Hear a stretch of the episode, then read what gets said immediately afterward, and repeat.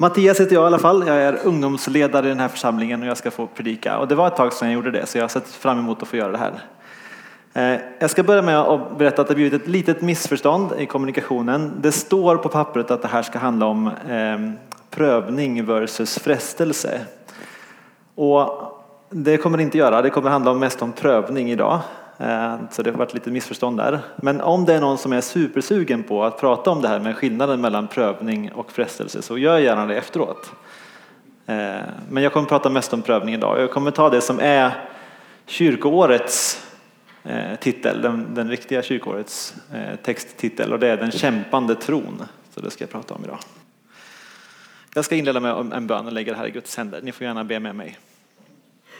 Tack Gud för att du är här just nu och du känner oss var och en och du vet vad vi bär med oss in i den här gudstjänsten Gud. Tack för att du vill möta oss precis där vi är och hjälp oss nu att lägga bort det som stör Gud och få fokusera på dig och det som du vill göra i våra liv. Vi lägger den här stunden i dina händer i Jesu namn. Amen. Jag ska inleda med en berättelse som jag har berättat en gång förut. Precis efter att jag blivit kristen när jag var 20 år så fick jag av olika anledningar flytta hem igen efter att ha bott själv på Gotland i tre år där jag studerade på högskolan. Och jag vet inte om du vet hur det känns att flytta hem när man bott själv ett tag, men det kan verkligen vara en rejäl utmaning och för mig var det verkligen det. Jag var van vid att ha mina egna regler och plötsligt var jag tvungen att anpassa mig efter mina föräldrar och min mammas regler och det ledde till en hel del bråk mellan oss. Jag tyckte att folk såg mig som den jag var innan jag flyttade men tyckte själv att jag hade förändrats och det irriterade mig. Jag kunde inte heller få ett jobb vilket fick mig att känna mig betydelselös och oönskad. Men värst av allt så kände jag mig sviken av Gud. Jag hade precis blivit kristen och jag förväntade mig att Gud bara skulle lösa allting åt mig nu. Så jag kände mig arg och besviken på Gud.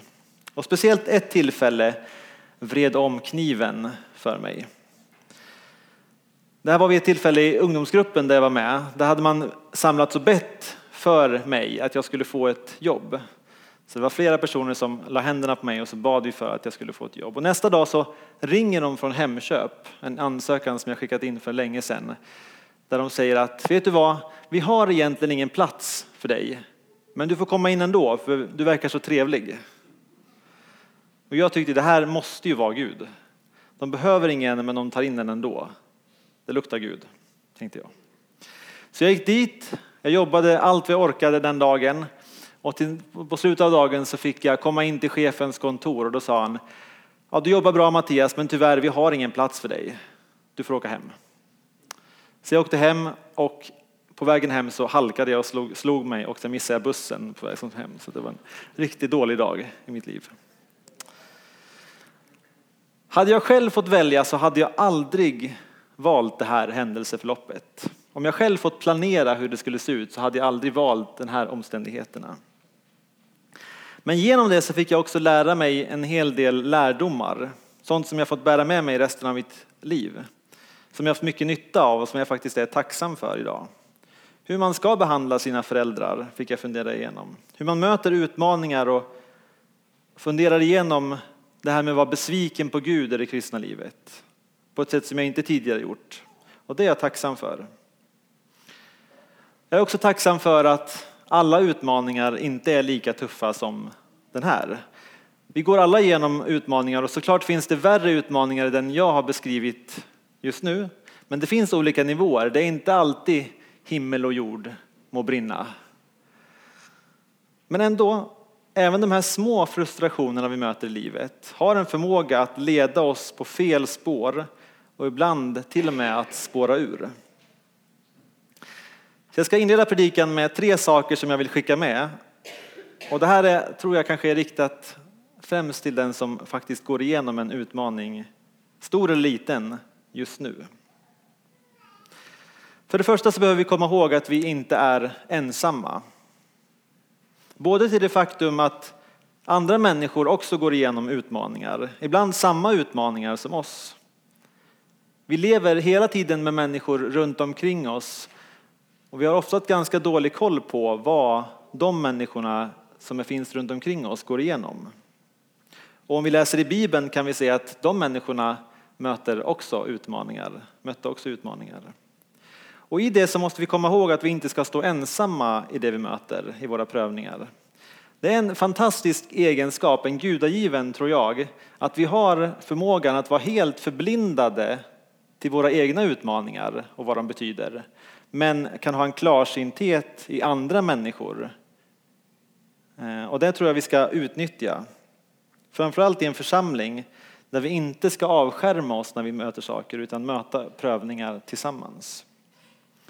För det andra, om man befinner sig i en sån här situation och känner för att klaga eller till och med skrika på Gud eller ta ut all frustration som man känner emot Gud så har vi tillåtelse genom Guds ord att göra det.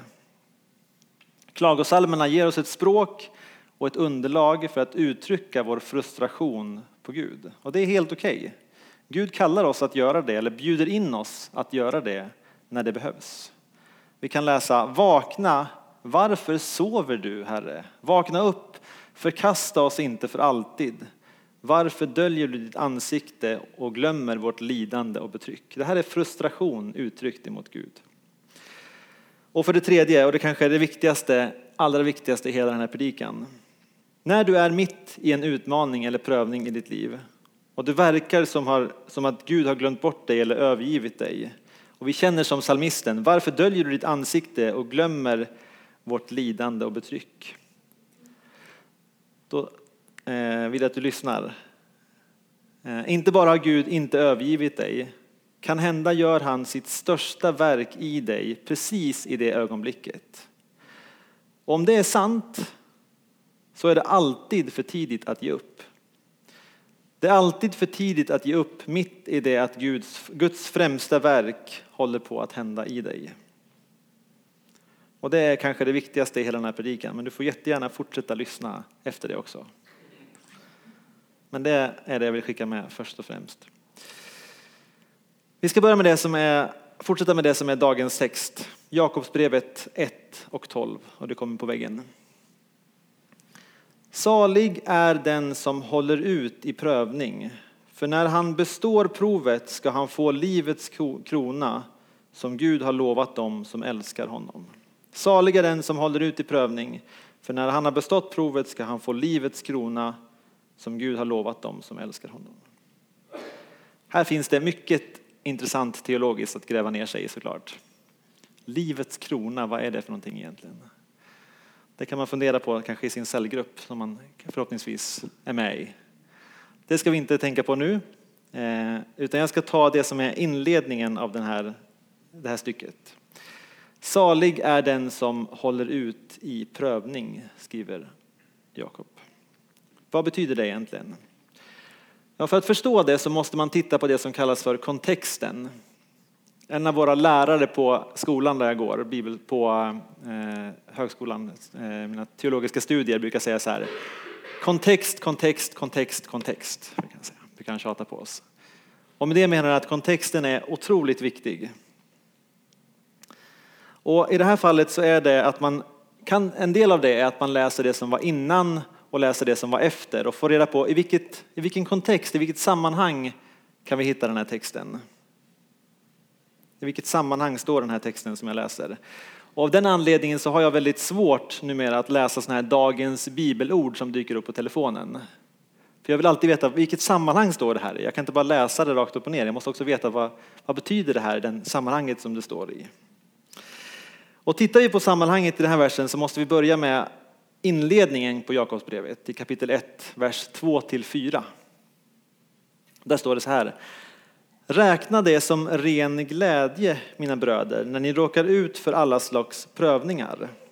Ni vet ju att när er tro prövas ger det uthållighet. Och låt uthålligheten leda till fulländad gärning så att ni är fullkomliga och hela utan brist på något sätt. Men jag tror att vi, när vi läser det här stycket så får vi en större bild, en bättre bild av vad det Jakob menar när han skriver i vers, eh, senare skriver salig är den som håller ut i prövningen. För när vi håller ut i prövningen då formas vi till uthållighet. Om vi tittar på ännu större kontext så kan vi se att det här konceptet, det här, att tanken av att prövning leder till uthållighet finns med på fler ställen i Bibeln. Exempelvis hos Paulus, som alltså skriver efter att Jakob skrivit det han skriver. I Romarbrevet 5, 3-5 så skriver han Men inte bara det. Vi glädjer oss också mitt i vårt lidande för vi vet att lidandet ger tålamod. Tålamodet fasthet och fastheten hopp. Och hoppet sviker oss inte för Guds kärlek är utgjuten i våra hjärtan genom den heliga Ande som han har gett oss. Så vi glädjer oss mitt i, våra, mitt i vårt lidande för vi vet att lidandet ger tålamod. Så man kan väl sammanfatta det här ungefär så här. Nästa bild. Någon form av lidande eller utmaning som sen leder till en möjlighet till uthållighet som sen blir karaktärsformande i oss. Vi får gå igenom någon sorts utmaning och vi kan ge det olika namn. Vi kan kalla det för lidande, utmaning eller frestelse. Och om vi skulle gensvara på det på ett sätt där vi får låta Gud arbeta i oss så kan Gud få göra någonting stort i oss. Och när vi talar om detta så är det min övertygelse att genom den här processen så kan Gud göra någonting i oss som han inte kan göra på något annat sätt. Inte på något annat sätt. Och det här är den processen som formar oss. Jag vet inte om du som jag någon gång har bestämt dig för att nu ska jag komma i form. Och då menar jag i fysisk form. Och kanske har du då stött på det här uttrycket som man hör på engelska ibland. No pain, no gain. Har du hört det någon gång? Inget lidande, ingen, eh, ingen framgång. Ingen an, utan ansträngning, ingen framgång. Kanske om man vill att det ska rimma på svenska så kan man säga vill man vara fin får man lida pin. Jag vet inte om det funkar lika bra, men något åt, något åt det hållet. Utan ansträngning, ingen framgång. Och ett sätt som man kan göra för att komma i form det är ju att köpa ett gymkort. Eller i och för sig, det kanske inte räcker alltid med att köpa ett gymkort. Det har jag testat på. Det, det, det funkar inte bara att köpa det utan man måste också gå dit. Så jag försöker gå till gymmet ibland eh, och väl där så kan jag hamna i sådana här djupa tankar. Jag vet inte om ni är sån som jag, men jag måste ibland skydda mig själv, stoppa mig själv från att tänka för mycket. Någon har frågat en gång så här, vilken, om, det, om, du skulle ha en superkraft, vilken skulle du vilja ha då? Och för mig skulle det vara att kunna stänga av hjärnan ibland, tänker jag. Men på gymmet då kan man börja fundera på, vad är det vi håller på med här egentligen? Varför ser vårt samhälle ut på ett sådant sätt att vi måste gå till ett rum och lyfta saker upp och, in, upp och ner och sen ställa tillbaks dem igen? Kanske är löpbandet en av de mest meningslösa saker man kan göra i livet. För det innebär att man inte kommer någonstans och lägger en massa energi på att göra det. Men varför gör vi det egentligen? Varför håller vi på så? Jo, men det är för att vi vet att det finns en belöning. Det finns belöningen av att vi kommer i form. Och Bibeln använder det här sättet att tänka på, det här fysiska komma i form, som en bild av att komma i andlig form. Livets löpband, det är de utmaningar vi möter som bygger oss till att bli starkare människor. Några exempel kan vara att genom lidandet så kan vi få uppleva att Gud tröstar oss. Eller att genom att bli retad eller hånad för sin tro, för att det vi tror på inte är sant, så kan man börja undersöka och upptäcka att det finns skäl att tro att det är sant. Genom att jag går igenom någonting jobbigt så kan jag få större förståelse för en annan person som går igenom samma sak. Och få bättre koll på hur man kan hjälpa en sån människa. När våra böner inte får det svar som vi tänkt så kan vi potentiellt lära oss hur vi egentligen borde be och förstå att Gud har kontroll och vet vad vi egentligen behöver. Jag vet inte hur du brukar be när du går igenom en utmaning i ditt liv. Hur brukar dina böner se ut när du möter någonting tufft och någonting utmanande i livet. Om du är som mig så kan mina böner ofta se ut så här. Herre, låt mig slippa undan det här. Låt mig få komma, ta bort det här ifrån mig. Jag vill inte ha det här. Hjälp mig ur det här. En längtan efter att fly undan den här utmaningen. Och den som har läst sin bibel vet att det här är ett helt okej sätt att be på. I Saltaren så ser vi flera böner flera gånger i det som kallas för klagosalmerna, hur man ber att Gud låt mig slippa det här som jag möter. Och i Nya Testamentet så kan vi se Paulus som ber den bönen. Han säger i andra Korinthierbrevet 12 när han talar om sin tagg i köttet som han hade, vad nu det än är, att jag har bett Gud tre gånger att du ska ta bort det här ifrån mig. Att du ska ta bort den här utmaningen i mitt liv. Och det främsta exemplet är såklart Jesus, eh, den som gick igenom den största utmaningen en människa någonsin har mött. När han ställdes inför den utmaningen så ber han i Getsemane trädgård, Gud om det finns något sätt som du kan ta bort det här ifrån mig, så gör det. Så det är okej okay att be så, att Gud ska ta bort den utmaningen vi möter. Men jag vill föreslå att man kan, att det finns en annan bön som vi kan be tillsammans med den bönen. Och igen så visar Jesus på exemplet i Getsemane. Han ber, han lägger till, men ske inte min vilja utan din. Men ske inte min vilja utan din. En vän till mig gick nyligen igenom en riktigt stor utmaning. Och vid ett tillfälle när vi bad tillsammans så sa jag att jag lovar att jag ska fortsätta be för dig. Och jag ska be att Gud tar dig ur den här utmaningen på ett sätt så att du vet att det är bara Gud som kunde ha gjort det. Så att du verkligen får se att det var Gud som gjorde det. Och då svarade han med någonting jag alltid kommer komma ihåg tror jag, det som varit grunden för den här predikan. Han sa så här, tack, jag uppskattar verkligen att du kommer be för mig, men jag vill att du lägger till en bön.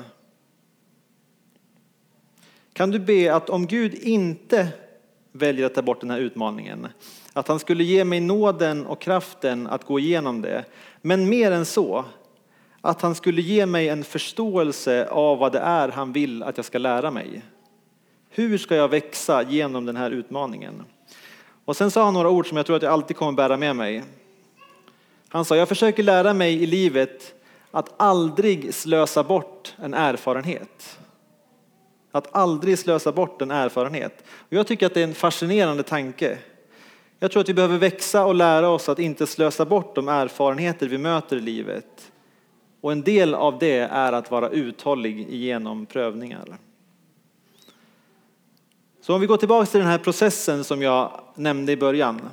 Lidande eller utmaning som leder till uthållighet som är karaktärsformande. Hur kan då den här uthålligheten se ut? Vad handlar den om egentligen? En del översättningar av Bibeln använder ett annat ord när det kommer till den här uthålligheten som de pratar om. En del, ibland hittar vi ordet tålamod istället. De bytte faktiskt från tålamod till uthållighet i den nya översättningen av folkbibeln. Jag tror att tålamod är ett ganska bra ord. Men det kan också ge oss bilden av att det här är någonting passivt. Någonting som kräver tålamod när vi sitter och väntar på någonting. När man har tålamod då är man duktig på att vänta, eller hur? Så säger jag till mina barn. Du får ha tålamod, du får vänta. Men jag, men jag gillar uthållighet bättre för att det ger ett mer aktivt intryck. I alla fall på mig. Jag tror att en Vasaloppsåkare behöver ha uthållighet för att klara av den smärtan som det gör att kämpa sig igenom loppet. För det här är i grunden ett aktivt ord som talar om ett engagemang i uthållighet. Det är inte ett passivt ord. Kanske skulle man kunna säga att det är att kämpa sig igenom. Det är ett fastklamrande ord. Det är en bestämdhet som säger jag tänker inte ge upp. Och här finns det en fantastisk parallell mellan det som vi är kallade till och det som Gud gör. Mellan det som Gud gör och det han kallar oss till att göra. Och det är att när vi går igenom en utmaning så får vi inse och förstå att Gud gör någonting viktigt i mitt liv. Och genom att förstå det så kan jag bestämma mig för att jag ska gå med Gud i det han gör. Jag ska inte slösa bort den här upplevelsen. Jag vill se det som han har för mig genom det här. Ett av mina absoluta favoritcitat när det kommer till det här är skrivet av en som heter Margaret Clarkson som är teolog. Hon skriver i sin bok som heter Destined for Glory, The Meaning of Suffering, som man skulle kunna översätta till Förutbestämd till härlighet, betydelsen, betydelsen av lidandet. Där skriver hon det är inte genom mirakulös räddning och befrielse som vår tro växer, utan genom upptäckten av Guds trofasthet mitt i vår smärta. Det är inte genom mirakulös räddning och befrielse som vår tro växer, utan genom upptäckten av Guds trofasthet mitt i vår smärta. Den här uthålligheten kan ibland vara utmanande och så svår. Jag använde bilden av ett fysisk, den fysiska träningen nyss, om att komma i fysisk form. Och genom Bibeln så kan vi läsa sådana exempel på det. Om att springa hela loppet, att uthärda, att inte ge upp. Andra atletiska referenser som fångar den här utmaningen med att hålla fast mitt i det tuffa vi möter. Kanske var det någon mer än jag som tittade på premiären av Mästarnas mästare förra söndagen. För Johanna, kul. Eh, för Johanna och mig så är det ett stående, eh, stående punkt eh, som vi alltid brukar följa. Och för er som inte vet så är det här en tävling där stora idrottare och stora sportstjärnor får chansen att tävla om att bli just Mästarnas mästare. Och I varje avsnitt får en av deltagarna välja ut och visa en av händelserna i deras idrottskarriär som betydde extra mycket för dem. Jag vet inte riktigt vad det är med just sådana klipp, men det är någonting med just när man får se idrottsstjärnor lyckas och man får se glädjen i det som alltid får mig att stortjuta framför tvn. Det är någonting som greppar tag i mig där, det är svår, svårförklarligt. Men i alla fall, i första avsnittet så var det sjukamparen Carolina Klüft som fick berätta om när hon vann VM 2005. Och bara någon dag innan hon skulle tävla i VM så skadar hon foten i en träning innan. Man ser på bilderna hur hon liksom trampar snett och faller. Och det som inte fick hända, hände. Samtidigt så beskrev de att hennes värsta konkurrent, Eunice Barber, har gått jättebra i hennes tävlingar. Hon som skulle kunna vara utmanaren. Men hon kämpar på i tävlingen och till slut så kommer det fram till det som verkar vara avgörandet, nämligen 200 metersloppet. För frågan är ju då, kommer foten att hålla? Och hon beskrev att i det här loppet hon springer så var det så mycket smärta. Och till slut så kommer hon till det läget när hon tänker, äh, vadå? Jag har ju ändå kommit tvåa, det är ju ändå bra att komma tvåa i VM. Jag ger upp. Det är ändå ett bra resultat. Det är lika bra att jag ger upp. Men då sa hon att hennes medtävlande skrek på henne att köra på. Och hon beskrev att i det läget krävdes det hennes fulla koncentration, hennes fulla uthållighet för att fortsätta kämpa och fortsätta springa loppet igenom. Och på upploppet springer hon om Eunice Barber och till slut får hon också stå där som segrare som VM-guldmedaljör. Och precis den här illustrationen använder sig författaren till Hebreerna av när han förklarar hur vi kämpar i tron. Han skriver Låt oss då löpa uthålligt i det lopp vi har framför oss och låt oss ha blicken fäst på Jesus, trons upphovsman och fullkomnare. Och hennes påhejande medtävlare är för övrigt en väldigt bra illustration av hur församlingen ska vara. Påhejande och stöttande eh, till den som kämpar och sträcker sig efter Jesus och aldrig fördömande eller nedvärderande.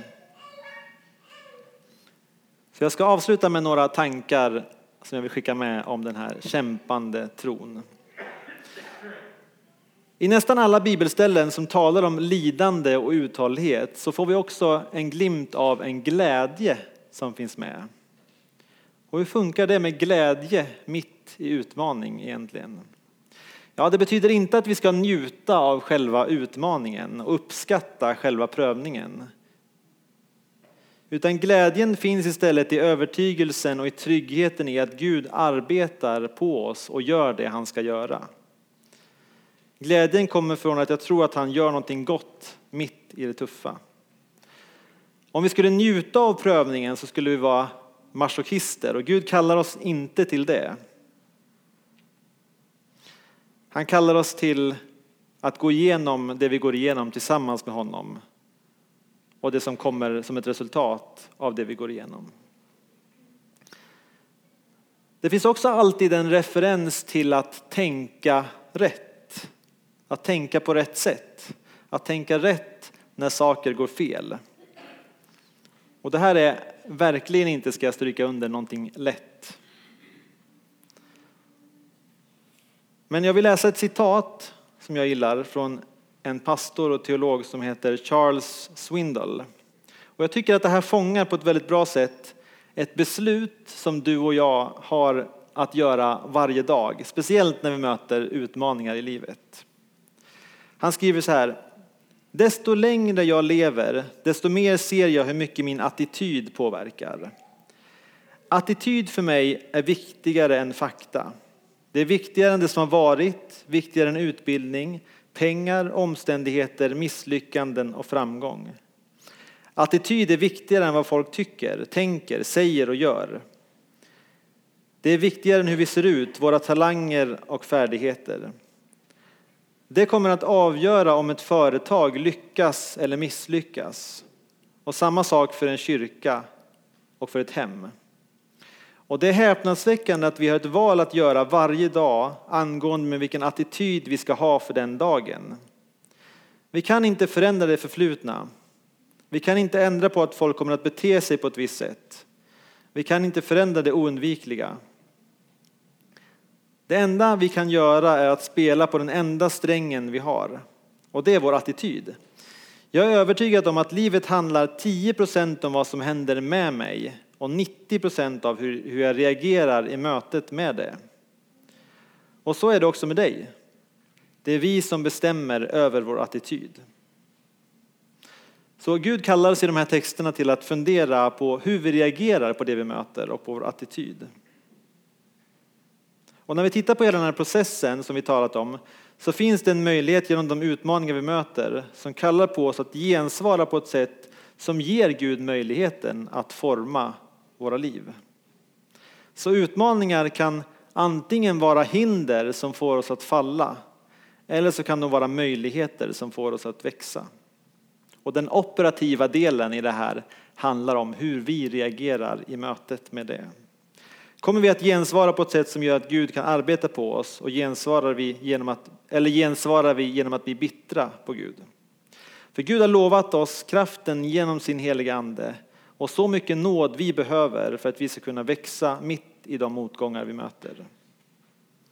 Och han har lovat oss alltid vara med oss vad vi än går igenom. Jag avslutar.